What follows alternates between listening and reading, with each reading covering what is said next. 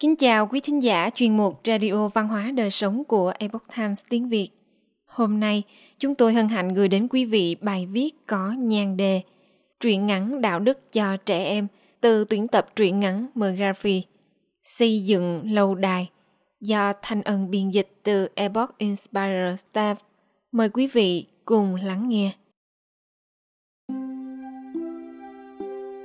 Đây là câu chuyện thứ năm trong loạt truyện trích từ quyển sách McGaffey Reader, tạm dịch, tuyển tập truyện ngắn McGaffey.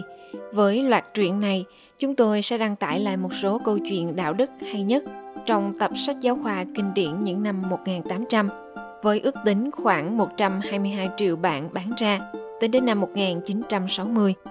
Đây là đầu sách có số lượng phân phối cao nhất trên thế giới, bên cạnh Kinh Thánh và từ điển Webster – sách McGaffey's Readers đóng một vai trò quan trọng trong lịch sử Hoa Kỳ, không chỉ giảng dạy cho trẻ những bài học về cách đọc, cách đánh vần và ngữ pháp, mà còn dạy các em về cách ứng xử và trau dồi nhân cách để trở thành người có đạo đức. Hãy đọc và kể với con cháu của bạn nhé. Truyện ngắn Xây dựng lâu đài Này, con mèo kia, Cậu bé Herbert thét lên với giọng điệu đầy giận dữ và thất vọng, ngay khi khối lô cốt mà cậu đã cất công xây dựng bất thình lình đổ sập. Con mèo nghịch ngợm đã cọ vào tòa lâu đài giả cậu xây, và thế là tòa nhà cùng bức tường thành đổ sập xuống nền nhà. Cậu bé Herbert nhặt lấy một viên gạch, giận dữ nhắm thẳng vào mèo ta mà ném. May mắn thay, viên gạch bay lướt qua và không làm con mèo bị thương. Cậu đang định lấy tay chộp một viên khác thì em gái Hedy của cậu đã kịp lao về phía con mèo và bồng mèo ta lên. Không, không, không, cô bé kêu lên. Anh không được làm con mèo đâu, nó không cố ý làm điều đó đâu. Niềm phấn khích của cậu bé Herbert nhanh chóng tan biến và cậu ngồi sụp xuống sàn, lấy tay che mặt và bắt đầu khóc òa lên. Anh trai Joe của cậu đang đọc sách trên ghế sofa, chợt thốt lên – Thật là trẻ con, khóc vì đổ sữa là không tốt chút nào. Em hãy xây lại tòa lâu đài đi. Không, em không xây nữa đâu. Cậu bé Herbert đáp lại và tiếp tục khóc. Có chuyện gì xảy ra ở đây vậy? Cha của mấy anh em vừa mở cửa bước vào vừa nói. Thưa cha, con mèo chỉ cọ vào tòa lâu đài của anh Herbert và tòa lâu đài đổ nhào xuống. Em gái Harry thưa với cha. Nhưng nó không có ý làm điều đó, nó không biết là sẽ làm tòa lâu đài đổ xuống đúng không cha? Ồ, dĩ nhiên là không rồi. Chỉ có thế thôi sao các con? Herbert, người cha gọi và giang tay ra đón cậu. Lại đây với cha nào. Cậu bé ngồi nhuổm dậy, chậm chạp bước tới, ánh mắt vẫn còn đang rưng rưng đến bên cha. Cha nói, cha có một cách tốt hơn cho con này, con trai của cha. Nếu con làm theo cách này thì trái tim con đã nhẹ nhõm hơn thế này rồi. Đáng lẽ cha phải nghe được tiếng hát của con cạnh tòa lâu đài thay vì tiếng khóc của con mới đúng. Con có muốn cha dạy con không? Cậu bé Herbert gật đầu. Người cha ngồi xuống sàn nhà cạnh những viên đá và cạnh người con trai nhỏ của ông. Ông bắt đầu xây phần móng cho tòa lâu đài mới. Chẳng bao lâu, cậu bé Herbert cũng thấy thích thú với việc xây dựng tòa lâu đài như vừa mới đi thôi. Cậu bé bắt đầu hát trong lúc làm việc. Mọi muộn phiền của cậu đã tan biến. Việc này tốt hơn việc khóc rất nhiều phải không con trai? Người cha hỏi. Khóc vì gì cơ ạ? À? Herbert tự hỏi và đã quên đi nỗi buồn ban nãy của mình bởi vì mèo con đã làm đổ tòa lâu đài của con. Ồ, một chút lợn cợn chợt lướt qua trước mặt cậu nhưng lại biến mất ngay lập tức và cậu bé lại tiếp tục xây tòa lâu đài một cách háo hức như xưa. Anh đã bảo em đừng khóc vì bị đổ sữa rồi mà.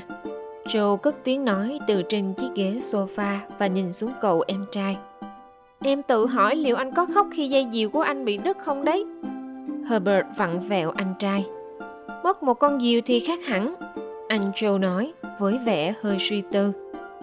Con diều mất thì là mất mãi mãi, nhưng những viên gạch của em vẫn còn nguyên vẹn như trước và em chỉ cần xây dựng lại là xong. Cha không thấy việc khóc nức nở trong hoàn cảnh của con có ích gì hơn so với trường hợp của em Herbert đâu. Người cha nói. con có thể dễ dàng tìm thấy que và giấy và con chỉ cần bắt tay vào làm lại một con diều khác thôi mà. Joe nhìn xuống sách của mình và tiếp tục đọc. Cho đến lúc này, cả tòa lâu đài cũng đã được xây xong. Em gái Hedy hào hứng nói. Nó đẹp hơn rất nhiều so với tòa tháp bị mèo con làm đổ trước kia. Và Herbert cũng nghĩ vậy.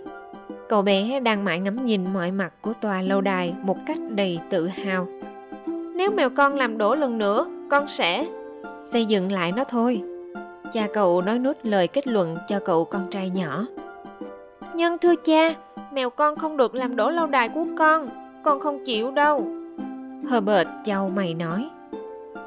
Vậy thì con phải để mắt đến mèo con. Những bé trai cũng như những người lớn đều phải thường xuyên biết để ý về an toàn của bản thân.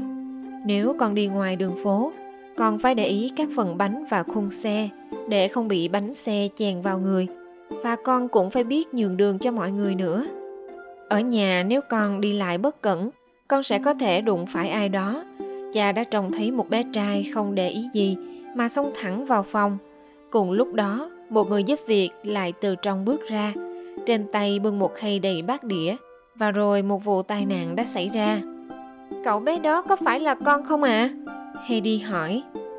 Đúng thế đấy, cha tin là việc đó đã từng xảy ra, và cha mong rằng điều này sẽ không xảy ra nữa cậu bé nhé. Lúc này, người cha bước ra khỏi phòng và nói Cha không muốn nghe thấy tiếng khóc vì bị đổ sữa nữa đâu nhé. Như anh Joe nói đấy, nếu lâu đài của con bị đánh sập, hãy xây dựng lại chúng thôi.